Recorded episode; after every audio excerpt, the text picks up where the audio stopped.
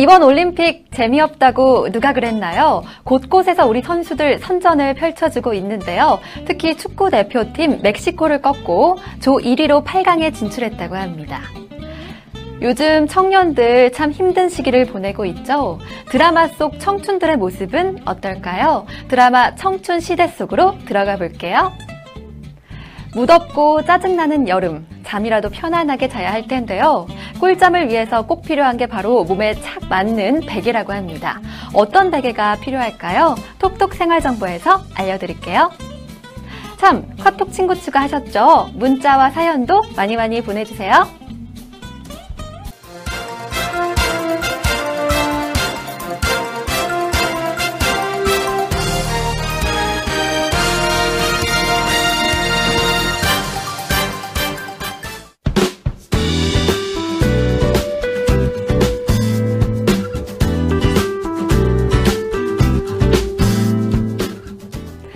박상영 선수는 결승전에서 지고 있던 순간에도 할 수 있다를 속으로 되뇌며 승리를 다짐해서 결국 금메달을 거머쥐었는데요.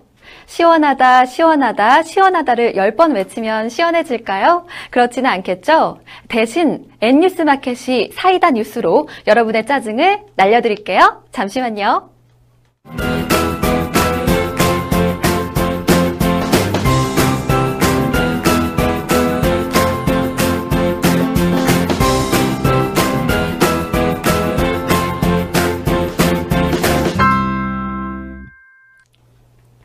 박근혜 대통령은 오늘 새누리당 신임 지도부를 청와대로 초청해 오찬 회동을 했습니다.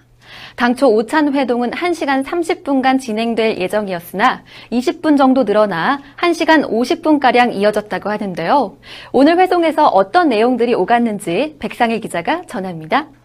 박근혜 대통령은 회동에서 최근 논란을 일으키고 있는 전기요금 누진제 개편에 대해 기본적으로 유지한다는 입장을 밝혔지만 당과 잘 협의해 조만간 방안을 발표할 수 있도록 하겠다고 말했습니다. 이후 정부는 누진제를 완화해 요금 인하를 결정했습니다. 박근혜 대통령은 또 새누리당 신임 지도부에게 신념과 의지를 갖고 국민들에게 힘을 내도록 이끌어달라며 그러기 위해서는 당부터 화합하고 또 당정청이 한화가 돼서 해 나가야 된다고 강조했습니다. 이정현 새누리당 신임 대표는 박근혜 대통령과 국정 전반에 관한 의견을 나누면서 개혁과 특사 등에 관해서도 건의를 했습니다. 이정현 대표는 개각은 인사권자인 대통령이 여러 가지 국정 전반에 대해 다 판단할 문제라면서도 탕평 인사, 균형 인사, 능력 인사, 소수자에 대한 배려 인사도 조금 반영이 됐으면 좋겠다고 건의했습니다. 이에 박근혜 대통령은 감사하다면서 여러 가지 말씀하신 것에 대해 참고를 잘 하겠다고 답했습니다.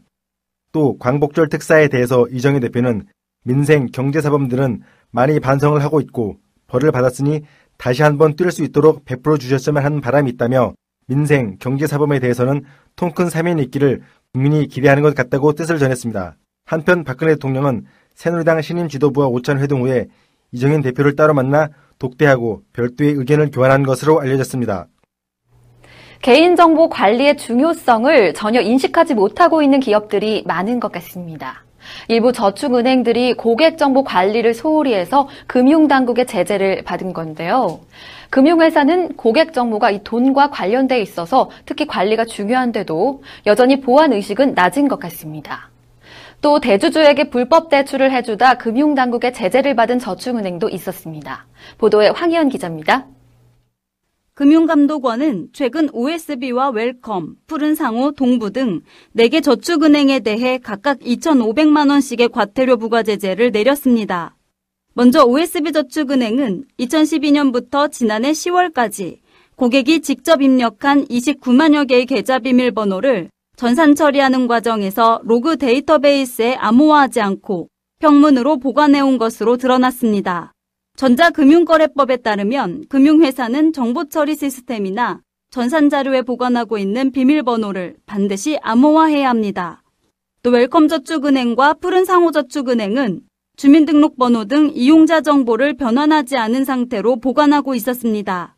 동부저축은행의 경우 2013년 6월부터 지난해 8월까지 전산원장을 변경하면서 260건은 변경 전후 내용을 기록 및 보존하지 않았고 이 중 142건은 감사팀에서 수행하는 제3자 확인 절차도 누락해 제재를 받았습니다. 뿐만 아니라 대주주에게 불법 대출을 해준 경우도 있었습니다. 대하상호저축은행은 상호저축은행법상 임직원에 대해 대출 등 신용공여를 할 수 없는데도 2008년부터 2010년 6월까지 대표이사에게 3건 3억 7,700만 원의 대출을 부당 취급했습니다. 또 2013년 7월부터 이듬해 8월까지 대주주 소유의 빌딩 3개층을 임차하면서 특수관계자 법인에게 일부를 사용케 하고 임차료와 관리비를 전액 부담했습니다. 이 저축은행은 주식 30% 이상을 소유하고 있는 A씨가 임원으로 재직하고 있는 법인이었는데요. 이를 통해 대주주는 6,500만원가량의 재산상 이익을 취했습니다. 이에 금감원은 대하상호저축은행에 기간 경고와 함께 2,600만 원의 과징금을 부과했습니다. 한국 축구 대표팀이 런던 올림픽 우승팀인 멕시코를 꺾고 조 1위로 올림픽 남자 축구 8강에 진출했습니다. 이로써 한국 축구는 런던 올림픽에 이어 2회 연속 메달 가능성을 높였습니다. 보도에 김한나 기자입니다.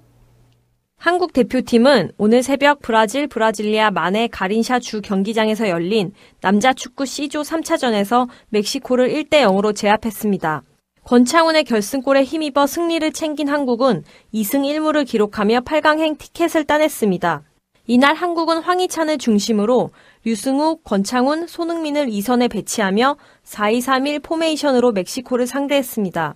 한국은 무승부만 거둬도 8강에 진출하고 멕시코는 무조건 이겨야 하는 상황인 만큼 멕시코의 공격이 거셌는데요. 양 팀은 치열한 경기를 펼치며 후반까지 득점을 올리지 못했습니다. 후반 32분 권창훈이 마침내 선제 결승골을 터뜨렸습니다. 코너킥 상황에서 흘러나온 공을 권창훈이 잡아 멕시코 골문을 향해 치고 들어가다 왼발 슈팅으로 득점을 올렸습니다. 이후 한국은 멕시코의 막판 공세를 막아내며 승리에 승점 3점을 얻었습니다. 한국은 8강에서 D조 2위인 온두라스와 4강 진출을 두고 다툽니다. 8강전은 오는 14일 오전 4시 벨로우리 존치의 미네이란 경기장에서 열립니다. 올 하반기 최고의 기대주로 손꼽히고 있는 현대자동차의 신형 i30가 처음으로 그 모습을 드러냈습니다. 과연 어떤 모습일지 고객들에게 선보이게 될지 황희연 기자가 살펴봤습니다. 현대자동차는 다음 달 국내 시장에 출시 예정인 준중형 해치백 신형 i30의 외관 티저 이미지를 오늘 세계 최초로 공개했습니다. 지난 2011년 출시한 2세대 모델 이후 5년 만에 새롭게 선보이는 신형 i30는 현대차의 해외 전략 모델로 특히 유럽 시장에서 큰 인기를 얻으며 현지 공략의 천병 역할을 하고 있습니다. 신형 i30는 간결하면서도 풍부한 부피감을 바탕으로 한층 당당하면서도 정제된 이미지를 구현한 것이 특징입니다. 특히 신형 i30에는 현대차가 새롭게 선보이는 cascading 그릴을 최초로 적용했습니다. cascading 그릴은 용광로에서 녹아내리는 쇳물의 웅장한 흐름과 한국 도자기의 우아한 곡선에서 영감을 받은 것이라고 회사 측은 설명했습니다. 신형 아이설티는 9월 국내를 시작으로 유럽 등 전 세계에 출시할 계획이고 현대차의 하반기 해외 시장 공략에 큰 역할을 할 것으로 회사는 기대하고 있습니다. 현대차 관계자는 디자인, 설계, 테스트에 이르기까지 유럽에서 개발한 신형 아이설티가 출시를 앞두고 있다며 기존과는 확연히 차별화된 유럽 스타일의 디자인과 주행 성능을 바탕으로 국내 소비자들에게 새로운 경험을 선사할 것이라고 밝혀 기대감을 높였습니다. 병역 기피 논란으로 그간 방송에서 자취를 감췄던 가수 MC몽이 오는 9월 새 앨범으로 컴백합니다. 과연 대중들은 그의 컴백을 받아줄 때가 된 것일까요? 보도에 김한나 기자입니다. 오늘 MC몽 소속사 드림티 엔터테인먼트는 MC몽이 내달 초 컴백을 앞두고 새 앨범 작업에 한창이다고 밝혔습니다. 이어 앨범은 정규나 미니가 될 것이라면서 아직 정해진 콘셉트는 없다고 설명했습니다. 소속사는 또 활동 범위에 대해 구체적으로 논의한 적은 없지만 음반과 공연 외의 활동에 대해서도 다각도로 생각 중이다라고 전했습니다. MC몽이 앨범을 내는 것은 지난해 11월 발매한 미니 앨범 아무도 모르게 이후 약 10개월 만인데요. 올해 초 걸스데이 소속사인 드림티 엔터테인먼트와 전속 계약한 MC몽은 해외 콘서트, 대학 축제 등을 중심으로 활동해 왔습니다. 병역 기피 논란에 휘말려 활동을 중단했던 MC몽은 2014년 11월 5년 만에 정규 6집 미스미 5월 디스미로 컴백해 이후 방송 출연 없이 음반 및 콘서트를 통해 팬들을 만나왔습니다. MC몽의 컴백을 두고 네티즌들은 염치가 있으면 나오지 마라. 스티븐 유는 아직 우리나라 땅도 못 밟고 있는데 이빨 빠져서 랩이 안 들려요. 밥맛 없네 등의 비판적인 반응을 보이고 있습니다.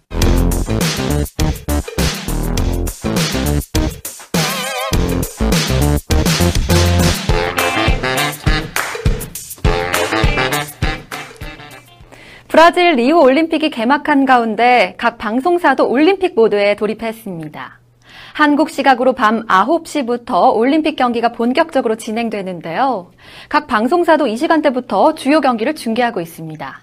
이로 인해 각 방송사는 심야 예능은 물론이고 드라마까지 불규칙한 결방이 이어지고 있어서 드라마 애청자들의 불만을 사고 있습니다.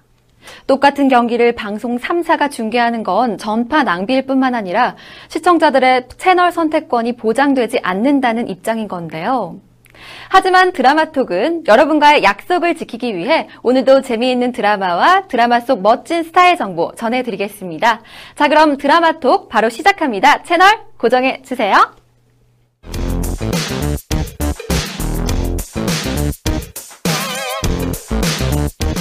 네, 오늘 소개해드릴 드라마는 JTBC에서 방영되고 있는 한예리 한승연 주연의 청춘 시대입니다. 총 12부작 중 6회까지 방영이 되었는데요. 최정아 기자, 드라마 소개 부탁드립니다. 청춘 시대는 박연선 작가의 감성 로맨스 드라마로 5인 5세계 청춘을 연기하는 한예리, 한승연, 박은빈, 류화영, 박혜수가 출연해 시청자의 사랑을 받고 있습니다. 드라마는 외모부터 성격, 전공, 남자 취향, 연애 스타일까지 모든 게 다른 다섯 명의 청춘들이 한 쉐어하우스에 모여 살며 벌어지는 유쾌한 이야기를 담고 있는데요. 사랑에 서툰 순수한 청춘부터 화끈한 섹시미로 남심을 자극하는 청춘까지 각기 다른 매력을 가진 5인 미녀들의 호감 지수는 매회 상승 중입니다. 먼저 청춘은 아프다 한예리. 칼 같은 성격에 늘 바쁜 진명은 아픈 청춘을 대변하는 인물입니다. 남들과 같은 평범한 삶을 꿈꾸지만 현실은 버겁기만 한데요. 늘 무표정한 얼굴의 진명은 이 시대를 힘겹게 살아가는 청춘들을 떠올리게 합니다. 네, 다음 주인공은 눈만 마주치면 으르렁 으르렁 한승연과 류화영입니다. 사랑에 약한 여자 한승연과 남자를 이용해 돈을 버는 여자 류화영. 이 둘은 만나기만 하면 싸웁니다. 귀여운 매력의 한승연과 머리부터 발끝까지 섹시한 류화영은 상대방의 매력을 부러워하면서도 겉으로는 매번 부딪히는데요. 질투에 눈먼 여자들의 민낯 속내를 드라마의 웃음 요소로 작용하고 있습니다. 나쁜 남자로 인해 후반부엔 갈등이 폭발할 것으로 보이네요. 다음 소개해드릴 청춘은 거침없이 망가진다. 박은빈입니다. 기존에 단아하고 청순한 이미지를 쌓아온 박은빈은 청춘 시대에서는 거침없이 망가지는 모태 솔로입니다. 음담 배설은 기본, 현란한 음주감으로 브라운관을 사로잡았는데요. 폭발적인 비글미로 독보적 매력을 보여주고 있는 박은비는 평소 내성적인 자신을 내려놓고 연기하고 있다고 합니다. 새로운 반전 매력을 선보이고 있는 박은빈의 연기, 앞으로가 더욱 기대되는 배우입니다. 네, 마지막으로 막내 청춘, 아무것도 몰라요 사랑스러운 박혜수입니다. 이 박혜수는 사랑에 서툰 사랑스러운 캐릭터를 연기하는데요. 처음 하는 사랑에 수줍어서 홍당무가 되기 일쑤입니다. 하우스 메이트들의 도움으로 사랑을 조금씩 조금씩 배워가는데요. 아무것도 몰라요란 얼굴로 순수한 매력으로 존재감을 드러내고 있습니다. 자, 지금까지 다섯 배우들을, 여배우들을 살펴보았는데요. 다음은 그녀들의 스타 속 스타일을 알아보겠습니다. 함께 보시죠. 청춘시대 3회에서 한승연은 비스티에로 lovely look을 연출했는데요. 갑자기 호출한 남자친구를 만나러 나갈 때 입었던 스타일입니다. 인터넷 쇼핑몰 소녀나라의 플라워 소다 뷔스티에 제품인데요. 함께 코디한 백은 세인트 스코트 브랜드입니다. 이 스타일이 특히 이슈가 되었던 이유는 바로 이 장면 때문인데요. 둘이 또 투닥거리다가 류화영이 갑자기 한승연의 입술을 이렇게 덮칩니다. 류화영에게 입술을 빼앗긴 한승연의 발악은 정말 볼만했죠. 다음 스타일도 역시 사랑스러운 원피스입니다. 원피스, 혹은 롱 티셔츠로도 활용이 가능한 핑크 스트라이프 티셔츠는 매니본 제품입니다. 다음 스타 이템의 주인공은 섹시 미녀 류화영의 스타일입니다. 은근히 섹시한 분위기를 자아내는 블라우스는 딘트 제품이고요. 같이 코디한 팔찌는 겟미 블링의 히트 메이커입니다. 다음 스타일은 시원한 스트라이프 패턴의 자켓인데요. 1화에서 선보인 아이템입니다. 브랜드는 로켓 런치입니다. 다정하면서도 상큼한 분위기를 연출하네요. 마지막 스타일의 주인공은 박은빈입니다. 6화에서 착용한 ethnic 자수 원피스인데요. 박은빈의 자유분방한 성격을 잘 드러내주는 보헤미안 스타일의 롱원피스는 브랜드 지컷의 제품입니다. 다음은 박은빈의 귀요미 스타일입니다. 카이아크만의 데님 점프슈트에 에고이스트의 블라우스를 매칭해서 상큼한 분위기를 연출했습니다. 꽁냥꽁냥 북적북적 매 회마다 평범한 일상 속의 이야기를 보여주며 공감을 얻어가고 있는 청춘 시대가 지금처럼 다양한 스타일과 재미있는 이야기를 들려주길 바랍니다. 네, 오늘 스타 드라마톡에서 준비한 소식은 여기까지입니다. 다음 주에는 더 재미있는 이야기와 멋진 스타일로 여러분 찾아올게요. 기대 많이 해주세요.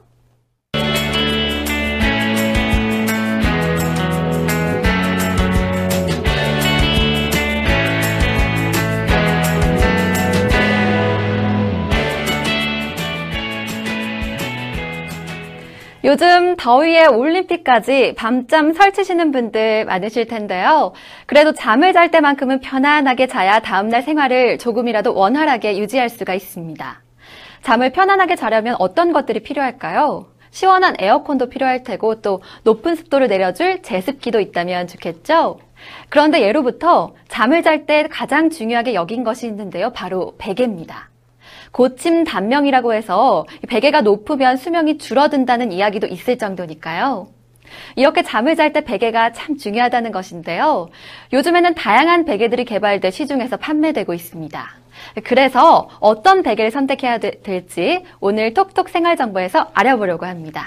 백상일 기자 함께 자리했는데요. 백상일 기자는 주로 어떤 베개 사용하고 계신가요? 네, 현재는 인조솜으로 속을 채운 베개를 사용하고 있습니다. 그 전에는 라텍스 베개를 사용했는데요.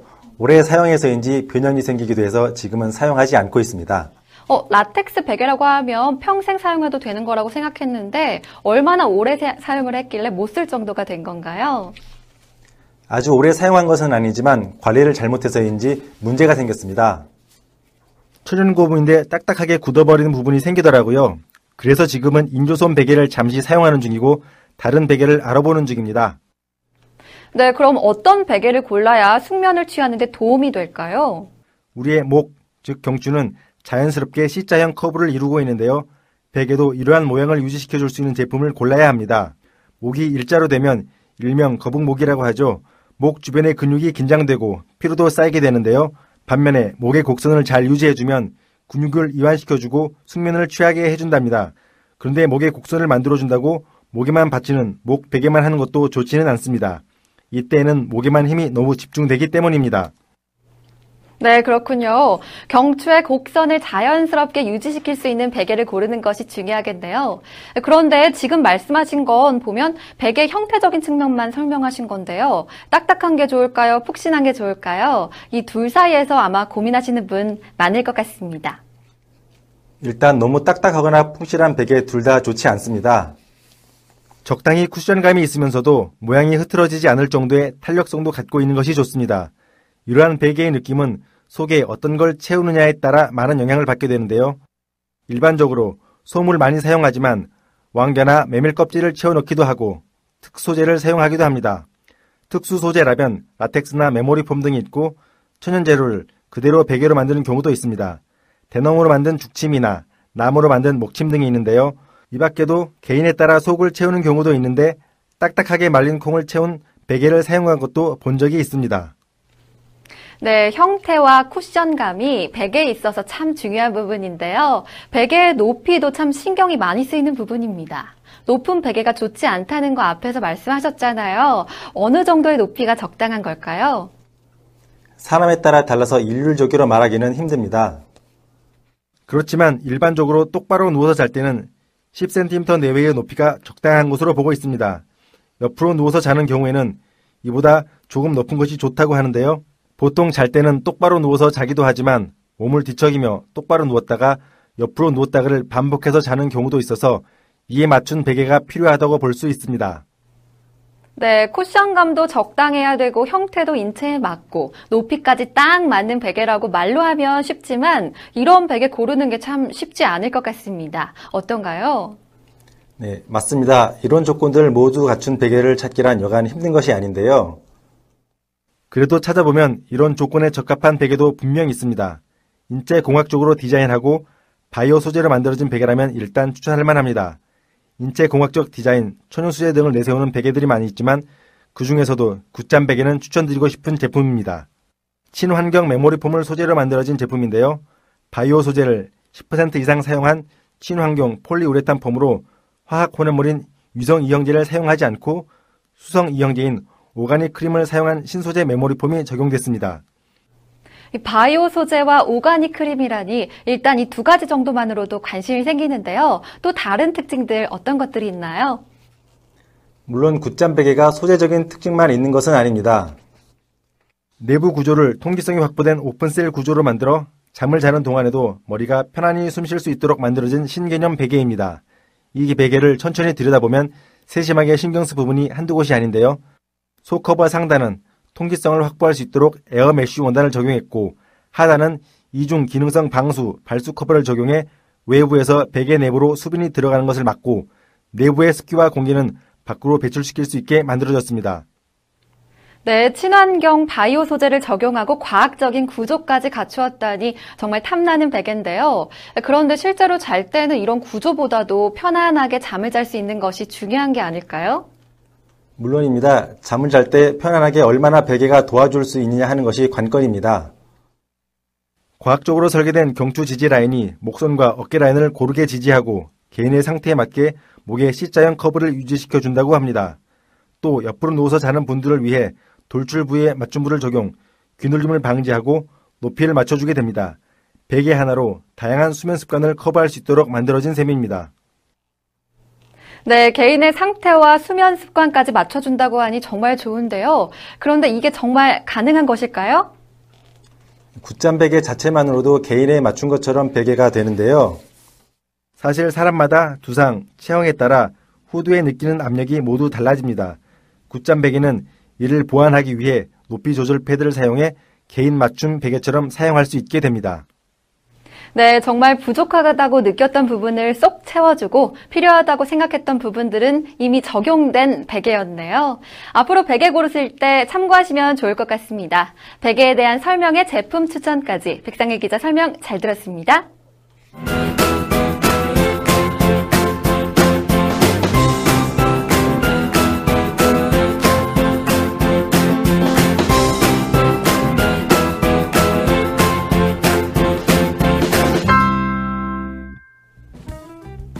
국민의 뜻이라고 했습니다.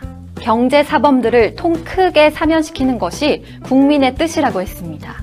여당 대표의 말인데요. 그가 말한 국민은 과연 어떤 국민을 말하는 것인지 궁금해집니다. 돈 많은 기업가들은 큰 죄를 저질러도 이런저런 이유로 사면이 되는데 돈 없는 대부분의 국민들은 조금만 잘못을 저질러도 공권력 압박을 받으면서 벌을 받게 됩니다. 그런 국민들이 기업가들의 사면을 정말 원할까요? 국민들은 법 앞에서만이라도 누구나 평등하게 바란다고 생각했는데 틀린 것일까요? 언제나 사람이 먼저인 방송, 변화를 두려워하지 않는 뉴스. 이상으로 N뉴스 마켓 목요일 방송 마치겠습니다. 감사합니다. 아, 불금이다! 우우! 그런데 아무리 불금이라지만 밖에서만 놀면 재미있나요?